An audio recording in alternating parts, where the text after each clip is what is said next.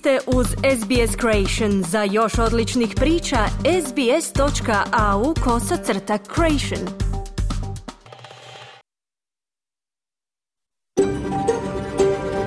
SBS, a world of difference. You're with SBS Croatian on mobile, online and on radio. Vi ste uz SBS Creation na svojim mobilnim uređajima na internetu i radiju. SBS odaje priznanje tradicionalnim vlasnicima zemlje s koje danas emitiramo program na hrvatskom jeziku. Ovim izražavamo poštovanje prema narodu Vurunđer i Vojvurung, pripadnicima nacije Kulin i njihovim bivšim i sadašnjim starješinama. Također odajemo priznanje tradicionalnim vlasnicima zemlje i svih aboriđinskih naroda i naroda Sotoka u Toresovom tjesnacu na čijoj zemlji slušate program SBS-a na hrvatskom jeziku. Dobar dan, ja sam Mirna Primorac i vodit ću vas ovog ponedjeljka 26. veljače kroz pregled vijesti i aktualnih tema iz Australije, Hrvatske i ostatka svijeta. Hrvatski premijer i predsjednik uspjeli su se dogovoriti o prvom čovjeku Hrvatske vojske, a zna se i tko će predstavljati Hrvatsku na izboru za pjesmu Eurovizije. Čućemo i sportske vijesti iz Hrvatske, a u tematskom dijelu emisije bavimo se rakom jajnika koji se teško otkriva i ima visoku stopu smrtnosti. Govorimo o načinima liječenja, a naša gošća je doktorica Amy Wilson. Danas vam donosimo i vodič kroz pravila ponašanja u australskim gradskim parkovima. Počinjemo vijestima iz zemlje i svijeta. Slušajte nas.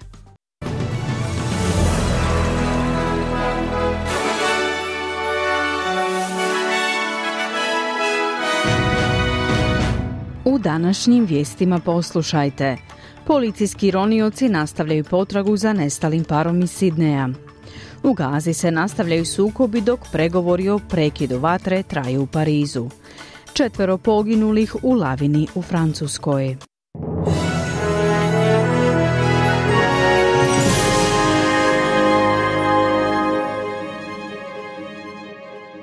Slušate vijesti radija SBS na hrvatskom jeziku, ja sam Mirna Primorac.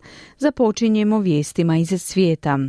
Izraelski vojnici i palestinski naoružani napadači su kobili su se diljem Gaze tijekom proteklih nekoliko dana, dok posrednici ubrzavaju mirovne pregovore u Europi.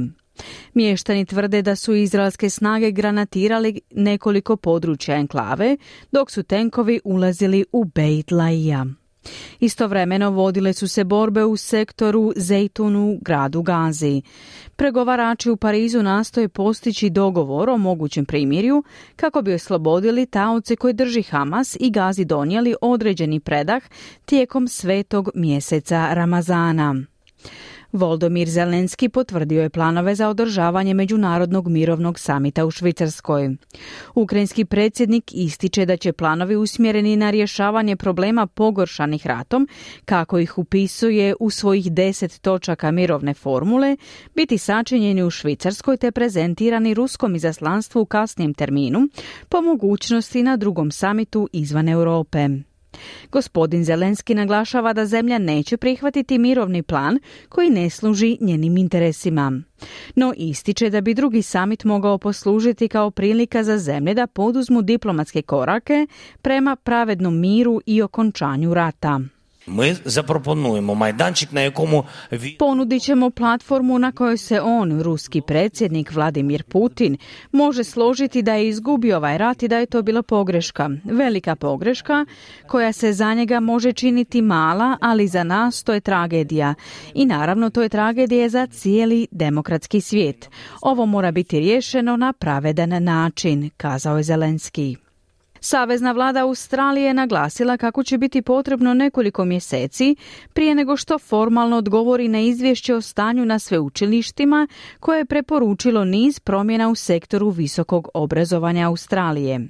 Savez od osam sveučilišta tvrdi da bi prijedlozi o financiranju iz sporazuma mogli ozbiljno ugroziti međunarodni ugled australskih sveučilišta.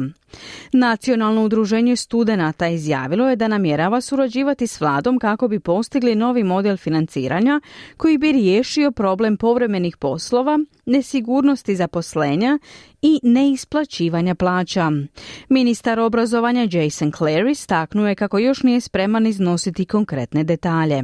I'm not going to respond to individual recommendations today, but I've been pretty clear about what are my priorities. I want to make sure that more kids from the outer. Danas neću komentirati pojedinačne preporuke, ali veoma sam jasan što se tiče svojih prioriteta. Želim osigurati da više djece iz rubnih područja gradova i regija ima priliku pohađati sve učilišta i uspješno završiti studij. Želim potaknuti više djece na put obrazovanja, a to je ono što ovdje ključno, kazao je ministar Clare. Nedavno izvješće tvrdi da će tisuće australske djece biti prisiljene napustiti školu ranije i suočiti se s dugoročnim posljedicama zbog njihovog iskustva, poplava i požara.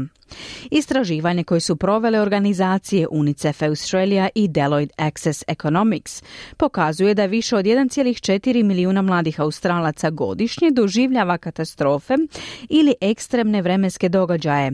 Prema njihovim zaključcima, oni koji su pretrpjeli prirodne katastrofe kasnije će zarađivati oko 100 tisuća dolara manje po osobi. Imaju veću vjerojatnost da postanu beskućnici i povećanu izloženost poremećajima raspoloženja, tjeskobi ili ovisnostima. Izvješće sugerira da će ekonomske i društvene posljedice samo postojati ozbiljnije kako se klimatske promjene budu pogoršavale i katastrofe budu učestalije. Zagovornici prava žena izražavaju zabrinuto zbog očitog nedostatka javnih dijagnostičkih usluga za pacijentice oboljele od raka dojke u Tasmaniji. Prema mreži za rak dojke Australije često se čuju priče o ženama koje imaju simptome, ali nemaju pristup pregledima. Vicky Destin, direktorica politike u nacionalnoj mreži za rak dojke, naglašava da je Breast Screen Tasmania javna služba, no namijenjena je isključivo probiru populacije žena koje nemaju znakove raka dojke. Ona ističe da je apsolutno neprihvatljivo da žene sa simptomima raka dojke u Tasmaniji moraju putovati čak do Melburna radi ključnih testiranja. 28-godišnji muškarac je smrtno stradao nakon frontalnog sudara s kamionom koji je prevozio stoku na cesti Cunningham jugozapadno od Brisbanea. Od posljedica sudara došlo je do prevrtanja vozila te se vozilo preminulog 28-godišnjaka sudarilo s vozilom koje je putovalo iza njega. Dvoje putnika iz drugog vozila preventivno je prevezeno u bolnicu dok su vozači drugog vozila i kamiona prošli bez ozljeda. No policija Queenslanda izvješćuje da su životinje koji su se nalazile u kamionu morale biti eutanazirane nakon nesreće. Policijski ronilački timovi jutros pretražuju dijelove Novog Južnog Velsa za koje se vjeruje da su povezani s nestankom para za kojeg se vjeruje da je ubijen. Policija Novog Južnog Velsa objavila je priopćenju u kojem se kaže da je mjesto zločina uspostavljeno na cesti Hazelton u četvrti Bangunija, te da policijski ronioci pomažu u potrazi. Ronioci su također viđeni kako pretražuju plovni put u Lambtonu Newcastle kao dio policijske istrage o tome gdje bi se mogla nalaziti tijela J.C.A. Bairda i Luka Davisa. Čelnica vlade u zakonodavnom vijeću Penny Sharp apelirala je na zajednicu dok se potraga nastavlja. This is obviously a really tragic case that's still got some way to run, so I don't want to specifically talk about it except to send my deepest condolences uh, to the families of those young men. Ovo je očito izuzetno tragičan slučaj koji još uvijek traje, stoga ne želim izričito govoriti o tome, osim izražavanja najdublje sučuti obiteljima ovih mladića. Pozivam sve koji imaju bilo kakve informacije da pomognu policiji u rješavanju ovog slučaja kako bismo pronašli njihova tijela i nastavili s istragom, kazala je Sharp. Australski turist koji je nestao u nacionalnom parku Viktorini slapovi u Zimbabveu još uvijek nije pronađen. Tinaše Faravo, glasnogovornik uprave za nacionalne parkove i upravljanje divljim životinjama Zimbabvea, izjavio je da se potraga provodi s potpunim timom koji uključuje policiju, pse tragače, dronove i tragače na terenu. Vjeruje se da je 67-godišnjak u petak prijavljen kao nestao u prašumi. Za sada nema drugih informacija o nestalom turistu. U lavini koja se dogodila blizu skijališta u središnjoj Francuskoj smrtno je stradalo najmanje četvero ljudi. Tri su osobe ozlijeđene dok se za dvije još uvijek traga nakon nesreće u Val de Fenru blizu skijališta Mondere u visokogorskoj regiji Massif. Regionalne novine Midi Libre citirale su stručnjaka koji navodi da bi kiša mogla biti uzrok nesreće opterećujući snježni pokrivač koji se formirao nekoliko sati prije same nesreće. Stotine južnokorejskih liječnika okupilo se u Seulu kako bi izrazili nezadovoljstvo vladinim planom povećanja upisa studenata na medicinske fakultete. Vlada planira povećati broj upisa za 2000 od akademske godine 2025. s namjerom dodavanja 10.000 liječnika do 2035. godine kao odgovor na starenje populacije. Liječnici iz Korejske liječničke udruge tvrde da će veći broj upisa samo smanjiti opću kvalitetu medicinskog obrazovanja u zemlji i malo pridonijeti rješavanju disbalansa u medicinskim resursima. Unatoč tome, vlada je obećala nastaviti s provedbom te politike.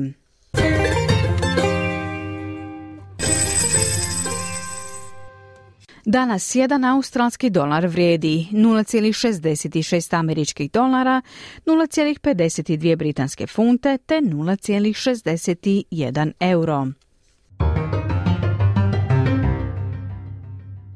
I na koncu današnja vremenska prognoza za glavne gradove Australije. U Pertu pretežno oblačno i temperatura do 32 stupnja Celzijusa. U Adelaidu danas umjereno oblačno i temperatura do 31. U Melbourneu moguća kiša i temperatura do 21. U Hobartu oblačno, temperatura do 21. U Kamberi pretežno sunčano i temperatura do 31. U Sidneju danas moguća kiša u popodnevnim satima te se očekuje temperatura temperatura do 28 stupnjeva, u Brisbaneu moguća kiša, temperatura do 31 i u Darwinu danas kiša te moguće i nevrijeme i očekuje se maksimalna dnevna temperatura do 32 stupnja Celzijusa. Slušali ste vijesti radija SBS na hrvatskom jeziku. Za više vijesti posjetite internetsku stranicu SBS News.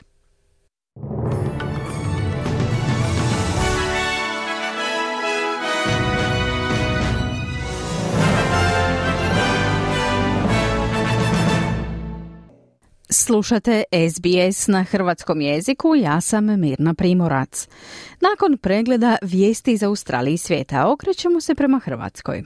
Premijer Andrej Plenković i predsjednik Zoran Milanović dogovorili su se tko će biti načelnik glavnog stožera oružanih snaga. U Zagrebu je obilježena druga obljetnica ruske agresije na Ukrajinu. Hrvatska na Eurosong u švedski Malmo šalje Baby Lazanju. Više u izvješću Siniše Bogdanića iz Zagreba. Najvažnija stvar u proteklom vikendu što se Hrvatske tiče prema broju novinskih stupaca emitiranih minuta ispisanih kartica tekstova na portalima jest Dora, izbor pjesme koja će predstavljati Hrvatsku na Eurosongu u švedskom Malmeu. Prema reakcijama na društvenim mrežama građani su zadovoljni pobjedničkom pjesmom, no o tome ćemo nešto više reći na kraju ovog javljanja. Novi načelnik glavnog stožera oružanih snaga bit će general bojnik Tihomir Kundit. Naime, javila je to javna radiotelevizija navodeći da imaju potvrdu da je o tome postignut dogovor između Pantovčaka i Banskih dvora. Kundit će na toj dužnosti zamijeniti admirala Roberta Hranja, kojemu mandat istječe s posljednjim danom veljače. General Kundit je rođen 1969. godine u Varaždinu. U obranu Hrvatske uključio se u prosincu 1990. a godinu dana poslije postao je pripadnik specijalne policije. Bio je pripadnik druge gardijske brigade Gromovi u kojoj je obnašao niz zapovjednih dužnosti. Od studenog prošle godine bio je i zapovjednik Hrvatske kopnene vojske. Da vladajući posve ozbiljno razmišljaju o ponovnom uvođenju vojnog roka govori izjava državnog tajnika u Ministarstvu obrane Branka Hrga. Naime, u ministarstvu se brusi model obuke, kazao je za javni radio. Očekujemo da ćemo kroz nekih desetak dana imati pripremljen model koji bi onda prezentirali vladi Republike Hrvatske. Nakon toga kad se odredi, onda će se dalje razraditi kompletan model, ta će se znati približno roko. Bitno je naglasiti da su i sada u ovo vrijeme svi punoljetni muškarci od 18 18 do 55 godina vojni obveznici i da ne dao Bog do nečega dođe, svi bi dobili poziv da se odazovu, a nespremni su. Dakle, ovo je u stvari ideja da se ljudi pripreme da se samo zaštite, da se znaju ponašati. Vojane u Požegi, Sinju, Puli i Bjelovaru mogle bi postati centri u kojima će se provoditi obavezna vojna obuka koja će trajati tri mjeseca. Hrg je kazao i da će ročnici mjesečno dobivati novčanu naknadu, a ona trenutačno iznosi 700 eura. Ministarstvo vanjskih i europskih poslova odbacilo je navode o miješanju unutarnje poslove Republike Srbije. Ističu kako je ministar Gordan Grlić Radman konstatirao činjenicu o neusklađivanju Srbije s vanjskom i sigurnosnom politikom Europske unije, a u pogledu ruske agresije na Ukrajinu. Naime, Srbija je uputila prosvjednu notu Hrvatskoj zbog izjava šefa hrvatske diplomacije Grlića Radmana da je predsjednik Aleksandar Vučić ruski trabant, objavila je to jučer agencija Tanjug. Te izjave predstavljaju daljnji nastavak izgradnje atmosfere mržnje prema Srbiji i srpskom narodu i narušavaju zajedničku politiku promoviranja mira i stabilnosti u regiji, stoji u toj prosvjednoj noti Srbijanskog ministarstva vanjskih poslova. Hrvatsko ministarstvo između ostalog u svom odgovoru piše Europska obitelj ima svoje vrijednosti koje uključuju i poštivanje međunarodnog poretka. Taj međunarodni poredak narušen je ruskom agresijom na suverenu i neovisnu Ukrajinu. Stoga pozivamo još jednom Srbiju da što prije prema pitanju agresije na Ukrajinu uskladi svoju politiku sa zajedničkom vanjskom i sigurnosnom politikom Europske unije i tako se u istinu svrsta na pravu stranu povijesti.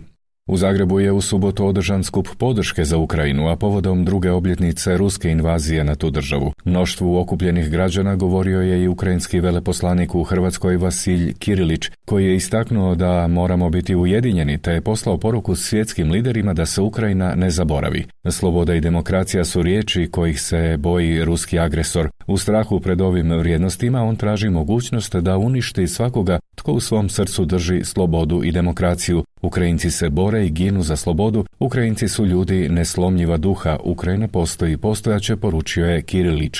Evo što su rekli hrvatski ministar branitelja i potpredsjednik vlade Tomo Medved i zagrebački gradonačelnik Tomislav Tomašević. I danas, kao i svo ovo vrijeme, izražam ukrajinskom narodu bezrezervnu potporu u ime hrvatske vlade i predsjednika vlade Andreja Plenkovića. Protekle dvije godine Ukrajina je branik Europe i zato je naša obveza biti uz ukrajinski narod u krvavoj borbi za suverenitet i vlastitu opstojnost.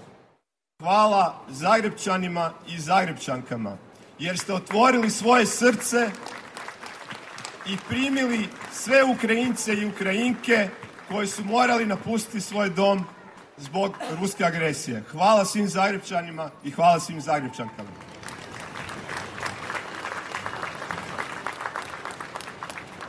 Kao grad Zagreb napravili smo i radit ćemo naravno sve što možemo da vas u tome podržimo.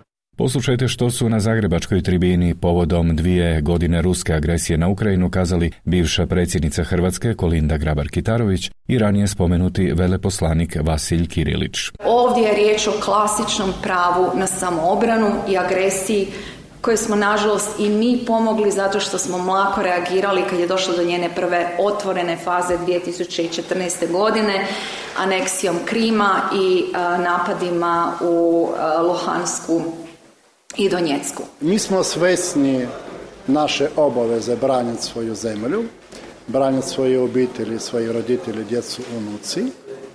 I kad braniš svesno, kad ti braniš ne ideš kao osvajač, a braniš uvijek doći će pobjeda. Mi smo svesni toga. I glazba za kraj. Donedavno javnosti posve nepoznati mladić iz Umaga, Marko Purišić, umjetničkog imena Baby Lazanja, na trodnevni glazbeni festival Dora došao je kao rezerva, a nakon što se iz natjecanja povukla jedna kandidatkinja. Uspio je u svega par tjedana prikupiti vojsko obožavatelja, a sinoć je osvojio Grand Prix, što znači da će predstavljati Hrvatsku na Eurosongu u švedskom Malmeu. Kaže da mu uopće nije bio plan ići na Doru, te da pjesma Rim Tim Tagidim nije bila pisana ciljano za ovaj festival.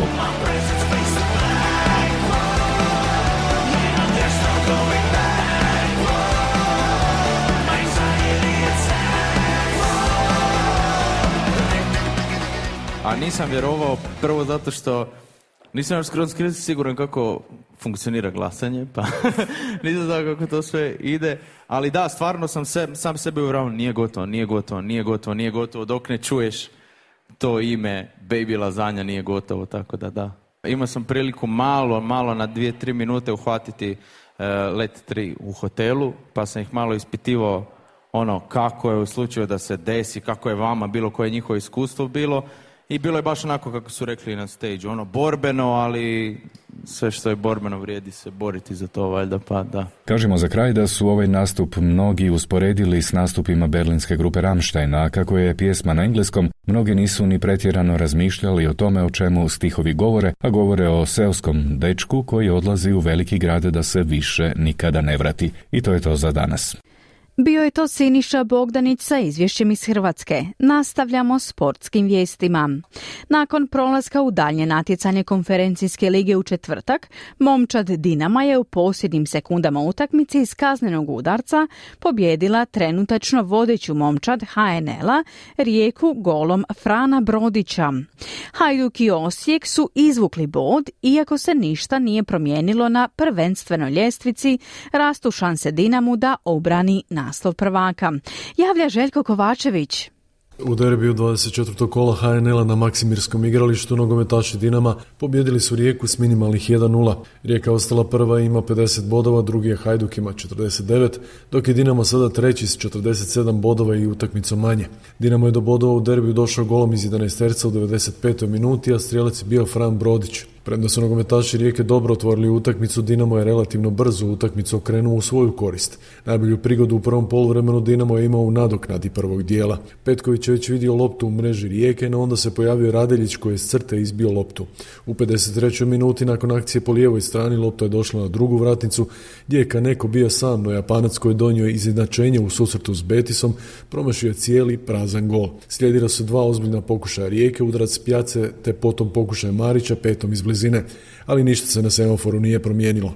I kada se činilo da će sve proći bez golova u 94. minuti je Goda napravio nesmotreni prekršaj na Špikiću, laktom u glavu, a sudac Beli dosudio kazneni udarac koji ga je realizirao Brodi za slavlje Dinama. Uh, trener Željko Sopić bio je tempirana bomba. Prije gola smo imali loptu pod kontrolom.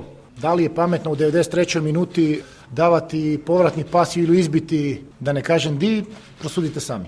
Vjerojatno Dinamo ove godine ima više sreće nego pameti, jer ovoliko utakmice koliko je dobio u zadnjoj minuti, vjerojatno ne znam.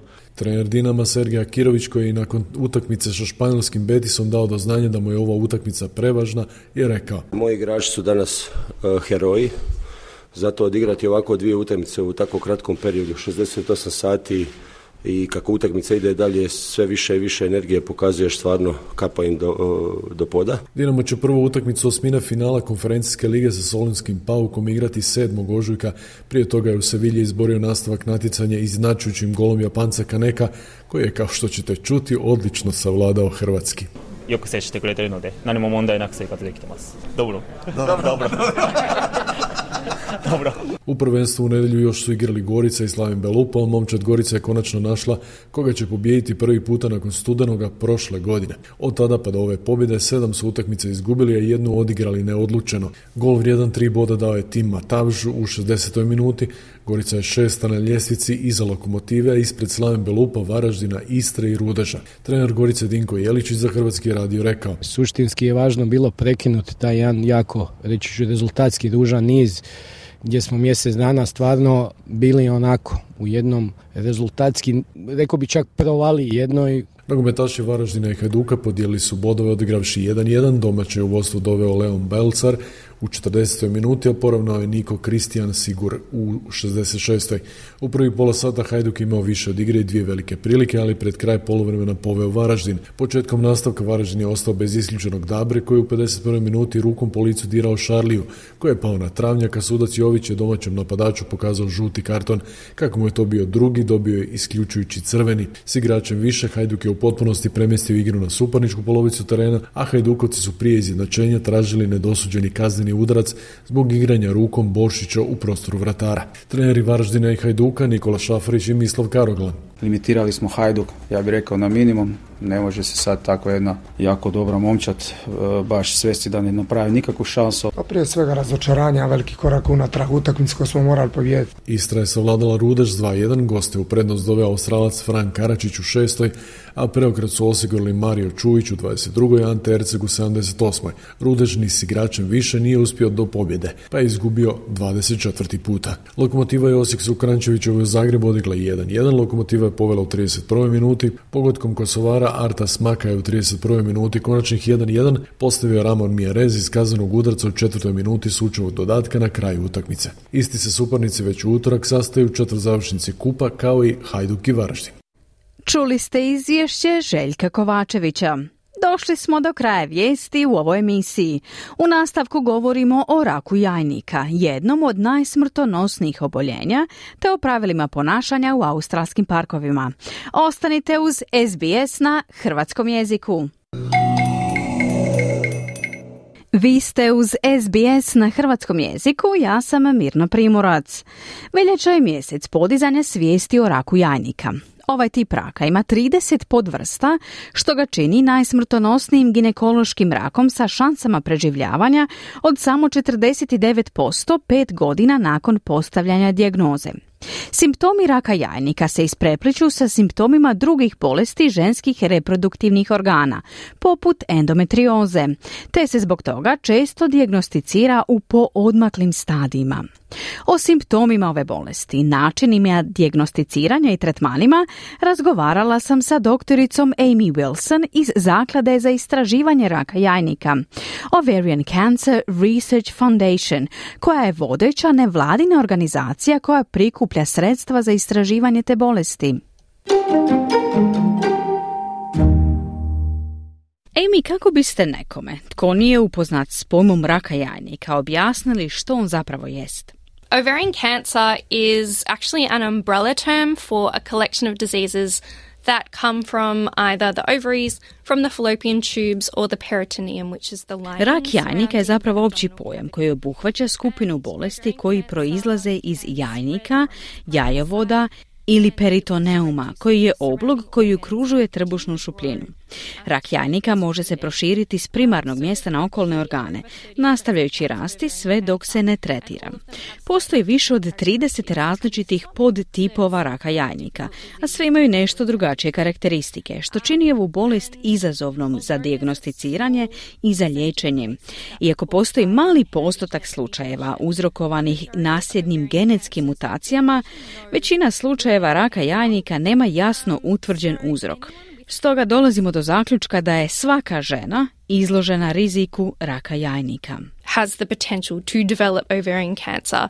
Kada su u pitanju simptomi, na što trebamo obratiti pažnju? Yeah, so they're quite vague symptoms that um, could be characteristic of other diseases as well. Simptomi su prilično nejasni i mogu biti karakteristični za druge bolesti. Uključuju i nadutost trbuha, osjećaj punoće ili gubitak apetita, česte probleme s mokrenjem, bol u abdomenu te bol tijekom seksualnog odnosa. Iako su ovi simptomi nespecifični, izuzetno je važno konzultirati se s liječnikom opće prakse ako se simptomi javljaju redovito. If you're having these symptoms consistently that you go to a GP. Amy, kakav je postupak dijagnoze nakon posjeta liječniku? Koji su sljedeći koraci? Yeah, so you can go to the doctor and the if the doctor is intuitive enough, they will give you what's called a CA125 test. Nakon posjeta liječniku, ako je liječnik dovoljno sumnjičav, može vam propisati CA125 test. Važno je napomenuti da ovaj test krvi ne služi kao definitivna dijagnoza raka jajnika, već kao opći pokazatelj upale, te on može biti povišen i u drugim bolestima poput endometrioze. Ako rezultati CA125 testa upućuju na nekakve nepravilnosti, može se provesti unutarnji ultrazvuk kako bi se vidjelo imali neke nekakvih izraslina. No, konačna dijagnoza raka jajnika postavlja se tek nakon operacije kada se izvede biopsija i tkivo se ispituje pod mikroskopom od strane patologa. Under a microscope, the pathologist will look and see if it's ovarian cancer. Koja bi bila vaša poruka ženama koje su dobile dijagnozu raka jajnika i članovima njihovih obitelji?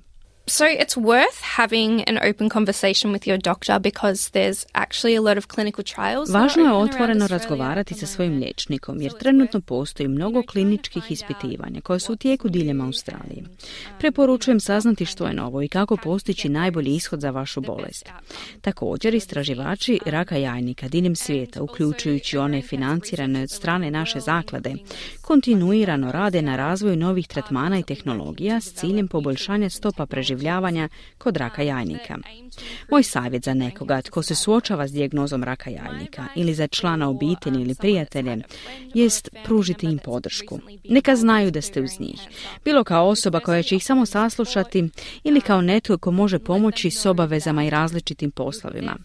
Također važno je pitati ih kako se osjećaju, posebno što se tiče mentalnog zdravlja. Jednostavno budite tu za njih i saslušajte ih kada im je to potrebno. You know, their mental health is also extremely important. So just, you know, be there for them and listen to them when they need. Amy, koja je stopa preživljavanja raka jajnika? So when all ovarian cancers are combined, the survival rate unfortunately is um, 49%. So, um, Kada se uzmu u obzir svi oblici raka jajnika, stopa preživljavanja nažalost iznosi 49%. To znači da žene koje su dijagnosticirane s rakom jajnika imaju 49% šanse za preživljavanje u narednih pet godina. No, važno je napomenuti da ova stopa može ovisiti o stadiju u kojemu je bolest dijagnosticirana, kao i o podtipu raka jajnika. S obzirom na više od 30 različitih podtipova, ranija dijagnoza povećava šanse za preživljavanje, a određeni podtipovi mogu imati višu stopu preživljavanja usporedbi s drugima. Certain ovarian cancer subtypes um, might have a higher survival rate compared to others. Koje su trenutne terapije za rak jajnika? Uh, when someone is diagnosed with ovarian cancer, the doctor will go in and try and remove all of the cancer tissue. Um, Kada se postavi dijagnoza raka jajnika, liječnik će pokušati ukloniti sve tkivo zahvaćeno karcinomom. U slučaju širenja bolesti primjenjuje se i kemoterapija. Nedavno je Savezna vlada uvela i novi test, HRD test i ciljanu terapiju nazvanu PARP inhibitors u šemu medicinskih farmaceutskih beneficija. Sada svaka žena koju je dijagnosticiran rak jajnika može proći kroz test, a rezultati će ukazati na mogućnost odgovora na ciljenu terapiju. Ukoliko se pokaže da pacijentica može pozitivno reagirati na tu terapiju, ona će joj biti propisana, što predstavlja uzbudljiv korak naprijed u suzbijanju rasta raka. And that will help keep the cancer at bay, which is really exciting. Amy, na kojim istraživanjima trenutno radite i kako biste ih opisali? So the OCRF are currently funding 16 different projects and last year we announced uh, 1.8 million dollars U ovom trenutku naša zaklada financira 16 različitih projekata. Prošle godine smo dodijelili 1,8 milijuna dolara za tri nova istraživačka projekta. Dva su fokusirana na rano otkrivanje raka. Jedan od njih koristi cirkularne RNA, dok se drugi oslanja na analizu šećera u krvi kako bismo detektirali rak jajnika. Konkretno istražujemo prisutnost ovog tipa raka u krvi kao potencijalnog indikatora za rano otkrivanje. Treći projekt odnosi se na novu vrstu ciljane terapije koja pokušava iskoristiti imunološki sustav tijela za učinkovitiju borbu protiv raka.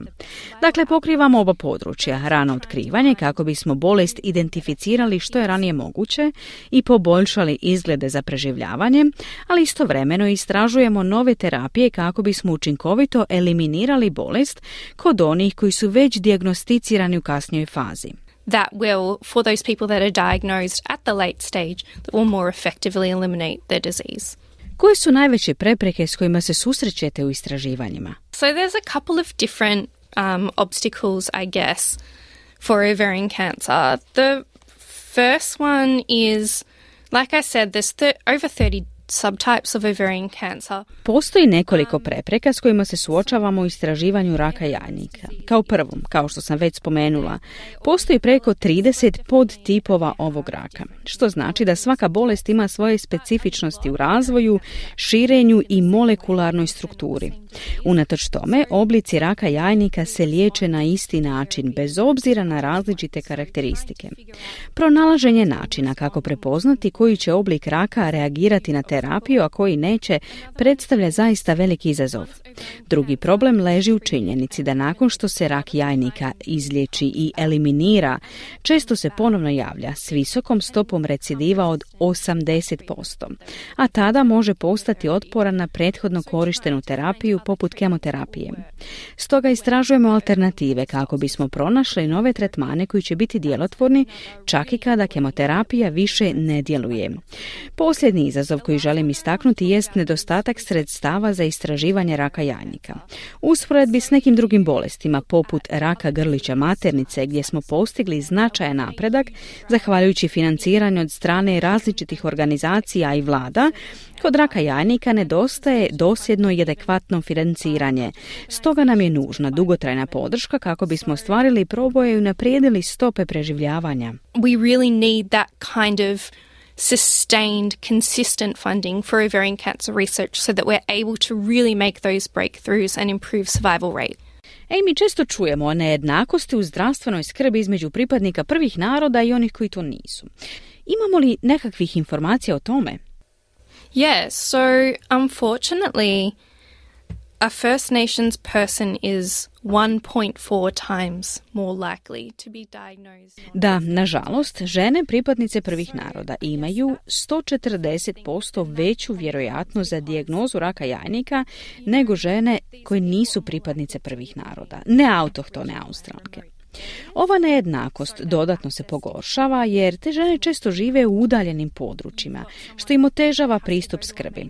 To rezultira dodatnim problemima poput gubitka plaća zbog putovanja do bolnica u većim gradovima i dodatnih troškova boravka u gradu.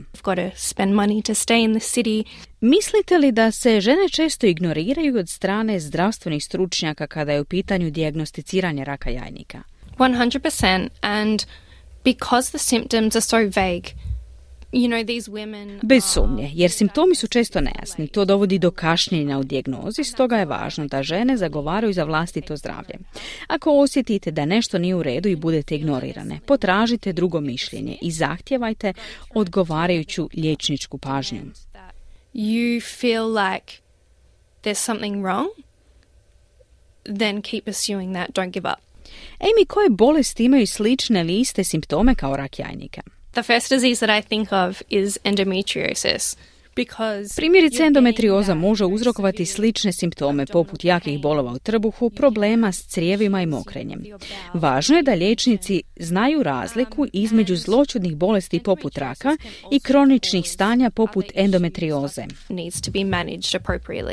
Kako vidite tretmane raka jajnika u budućnosti? What we're really moving towards now is Trenutno se krećemo prema pristupu temeljenom na preciznoj medicini, što je zaista uzbudljivo. Gledanje molekularnih karakteristika tumora omogućuje personalizirane tretmane. Nažalost, nedostaje financiranja za ovu inovaciju, stoga je važno podizati svijesti i prikupljati sredstva za daljnje istraživanja i nove terapije. Nažalost, trenutni tretmani za rak jajnika su se koristili prije 30 i 40 godina. Zbog toga je važno da se okreće okrećemo novim tretmanima i da samim time povećavamo šanse preživljavanja. So it's so important that we raise money, we raise awareness and we advocate for ovarian cancer research. Amy, na koncu koja bi bila vaša poruka za naše slušatelje i posebno slušateljice? So February is ovarian cancer awareness month. Ča je mjesec podizanje svijesti o raku jajnika. Pročitajte o simptomima i činjenicama. Podijelite ih sa svojim krugom ljudi i nemojte se bojati razgovarati o ženskom zdravlju. Pratite zakladu za istraživanje raka jajnika. I uskoro najavljujemo financiranje od više od 2 milijuna dolara za nova istraživanja. Vaša podrška pomaže u ostvarivanju vizije ranog otkrivanja raka jajnika i učinkovitih tretmana and for developing new and more effective treatments. Amy, hvala vam na izvojenom vremenu i ovom važnom razgovoru. I želimo vam puno sreće u daljem radu. Thank you so much for having me. Hvala. Čuli ste razgovor sa doktoricom Amy Wilson iz Zaklade za istraživanje raka jajnika. Nakon kratkog glazbenog predaha govorit ćemo o pravilima ponašanja u australskim parkovima. Slušajte nas. Vi ste uz program radija SBS, ja sam Mirna Primorac. Evo sada epizode našeg vodiča kroz Australiju. Danas se bavimo uređenim zelenim prostorima. Bez obzira jeste li redoviti posjetitelj parkova ili jednostavno želite istražiti javne zelene površine u svojoj okolici, poznavanje pravila i nekoliko korisnih savjeta o pristojnom ponašanju pomoći će vam da iskoristite sve ono što vaš lokalni park nudi. Prilog za Toma Idu pripremila je Bojana Klepač. Australija ima više od 50 tisuća gradskih parkova. Samo Sydney ima više od 400 parkova različitih veličina. Od malih parkova do prigradskih rezervata i vrtova od kulturno-povijesne važnosti. Joel Johnson je upravitelj odjela za zelene površine i dokolicu u gradskom vijeću grada Sidneja. On navodi da, iako se odgovornost za javne zelene površine u nekim slučajevima dijeli s državnom vlašću, povjerenstvima ili drugim tijelima, upravljanje gradskim parkovima obično spada u nadležnost gradskog vijeća na čijem se području parkovi nalaze. Pravila se stoga mogu razlikovati od parka do parka, a gospodin Johnson savjetuje ljudima da uvijek provjere koja pravila vrijede za njihovo područje. Each council area, each local government area does have different rules. I think you would in the main find them very similar, but depending on where you visit in Australia, there may be different issues or um, you know, facilities or things happening in that local government area. So very important to check with your local council. Svako općinsko područje i svaka lokalna vlast imaju različita pravila. Mislim da ćete u većini slučajeva vidjeti da su ona slična, ali ovisno o tome koji dio Australije posjećujete, možete naići na različite probleme ili objekte i događaje koji su specifični za to područje gradske uprave. Stoga je vrlo važno informirati se o tome kod svoje lokalne gradske uprave. Osim brige za javnu sigurnost, pravila u gradskim parkovima služe tome da osiguraju ugodno iskustvo za sve posjetitelje. Određena pravila primjenjuju se na gotovo sve parkove u središtu grada, osim ako nije naznačeno drugačije, poput primjerice zabrane kampiranja. Gospodin Johnson naglašava da postoje razlike u propisima za određene aktivnosti. Our parks are like people's backyard, so we have signage that encourages people to share and respect the spaces that we provide. And yeah, one thing we don't allow is parking vehicles or camping in any of our parks. But Naši parkovi su poput dvorišta kuća. Toga imamo znakove koji potiču ljude da dijele i poštuju zajedničke prostore. Jedna stvar koju ne dopuštamo je parkiranje vozila ili kampiranje u bilo kojem od naših parkova, ali za stvari poput konzumiranja alkohola imamo određena područja na kojima je to zabranjeno i određena područja na kojima je to dopušteno. Stoga je u parkovima vrlo važno provjeriti oznake i pratiti likovne simbole kako biste čim prije shvatili što je dopušteno, a što ne. Sammy Jobison je majka dvoje djece i suvlasnica Mama Knows Melbourne, web stranice s preporukama za besplatne izlete za djecu i obitelji. Ona je posjetila većinu zelenih površina u svom gradu. Kaže da ne postoji mnogo pravila u parkovima koja bi ograničavala roditelje i djecu u aktivnostima. Međutim, drugačiji skup propisa odnosi se na veće parkove. Places like botanical gardens where you can't kick a football and there might be some you know regulations about ball sports or large parties of people gathering in some botanical gardens. To su mjesta poput botaničkih vrtova u kojima ne možete igrati nogomet i u kojima mogu postojati određeni propisi za bavljenje sportom ili zabave na kojima se okuplja veći broj ljudi. Što se tiče kulture ponašanja u parkovima i na dječjim igralištima, mnogi primjeri su jednostavno pitanje zdravog razuma, kaže gospođa Dobinson. Things like taking your rubbish with you if you can, or finding a rubbish bin to use before you leave, cleaning up after yourself. Making sure that the kids are playing on appropriately sized Stvari poput odnošenja vlastitog smeća ili pronalaženja kante za smeće prije nego što odete, čišćenje za sobom i nadzor djece kako biste bili sigurni da se igraju opremom koja je prilagođena njihovom uzrastu. Primjerice, ako postoji prostor za dijete koje je tek prohodalo, nije dobro da i veća djeca silaze s malom djecom niz isti tobogan, jer bi to moglo biti opasno. Dakle, uglavnom samo treba primijeniti malo zdravog razuma. Voditi se principom, biti obziran prema drugima, najbolji je pristup i kad lokalni park odaberete kao mjesto za proslavu rođendana vašeg djeteta. You just need to be, I guess, mindful about noise, making sure you're not bringing the biggest boombox you've got and keeping things under control in terms of the kids running around, I suppose. And take your streamers home with you if you're decorating. Make sure all of that party stuff goes with you. Morate biti obzirni kada je u pitanju buka. Pobrinite se da ne donosite najveći zvučnik koji imate i da držite stvari pod kontrolom kada su u pitanju djeca koja trče posvuda. Iako ukrašavate prostor, očistite to i uzmite sve natrag sa sobom. Pobrinite se da svu opremu za zabavu odnesete s vama. Kad organizirate manje okupljanje, lokacije poput mjesta za pravljenje roštilja i drugih područja u parkovima obično su dostupne na temelju pravila tko prvi njegovo. Međutim, za veća događanja poput vjenčanja, proslava za kraj godine ili druge aktivnosti koje uključuju velike skupine ljudi ili imaju komercijalni karakter, može biti potrebna rezervacija ili dozvola. Gospodin Johnson iz gradske uprave Sidneja navodi neke primjere.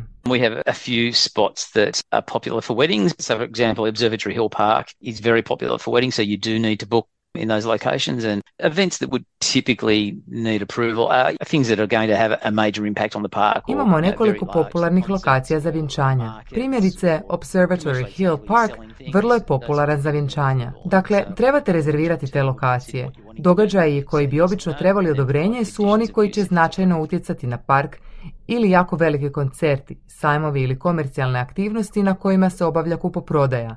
Takvi događaji trebaju odobrenje. Naš tim za upravljanje prostorima razmotrit će vaš zahtjev te ga odobriti ili odbiti. ako vam se zahtjev odobri, dobit ćete uvjete za korištenje parka. Ako planirate roštilj, ne zaboravite provjeriti znakove o zabrani paljenja vatre ili web stranicu lokalne uprave kako biste saznali pravila o paljenju vatre na drva ili ugljen.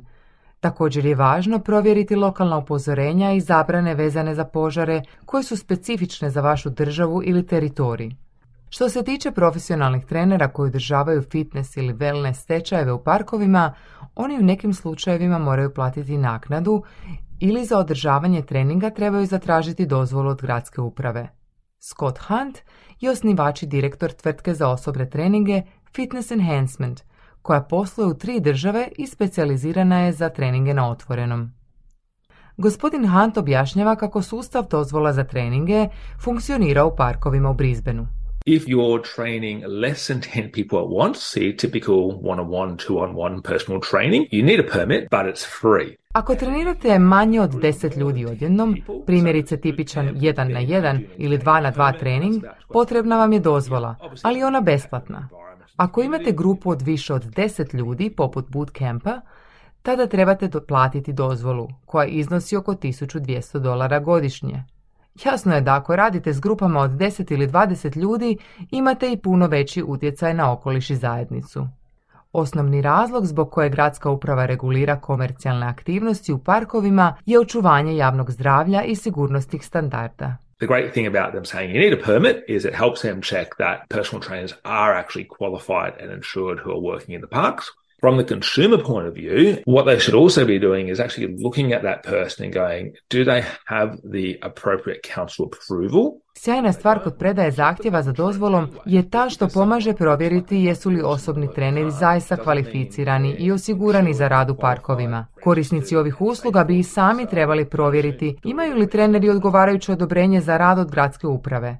Ako nemaju, trebali bi provjeriti imaju li osiguranje. Samo zato što netko izgleda kao da bi mogao biti sjajan trener u parku, ne znači da je ta osoba osigurana, kvalificirana, registrirana i da je trening s njom siguran. Dakle, nemojte pretpostavljati, malo istražite. Iako su pravila za parkove jasna i za pojedince i za vlasnike tvrtki, u slučaju bilo kakve sumnje uvijek je najbolje biti pristojan i svemu pristupiti s mnogo poštovanja, navodi gospodin Hunt. What does council actually crack down on? They tend to only act on complaints. If you're not upsetting the community, which you probably shouldn't, especially if you're a local business owner, then you're probably not going to be asking for trouble. So I think just have that common courtesy and respect and realize, hey, it's not your park, it's the community's park and look after the environment. No čemu gradska uprava zapravo pridaje najviše pažnje? Obično reagiraju samo na pritužbe. U nevolje vjerojatno nećete upasti ako ne smetate drugima, što i onako ne biste trebali raditi, posebno ako ste vlasnik lokalne tvrtke. Dakle, mislim da samo morate imati poštovanja i paziti na okoliš, te biti svjesni da to nije vaš park, nego park cijele zajednice. Bila je to Bojana Klepač s prilogom Zotoma Idu. Ostaje nam da se prije kraja programa podsjetimo na vijesti dana.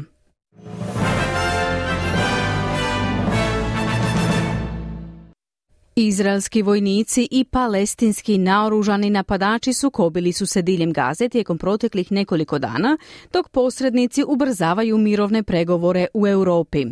Savezna vlada Australije je naglasila kako će biti potrebno nekoliko mjeseci prije nego što se formalno odgovori na izvješće o stanju na sveučilištima koje je preporučilo niz promjena u sektoru visokog obrazovanja Australije.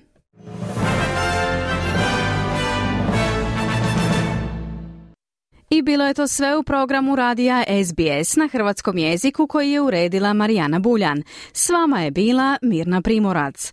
Budite uz naše programe i sutra u utorak te u četvrtak i petak u našem redovnom terminu od 11 do 12 sati. Želim vam ugodan dan i do slušanja. Želite čuti još ovakvih tema? Slušajte nas na Apple Podcast, Google Podcast, Spotify ili gdje god vi nalazite podcaste.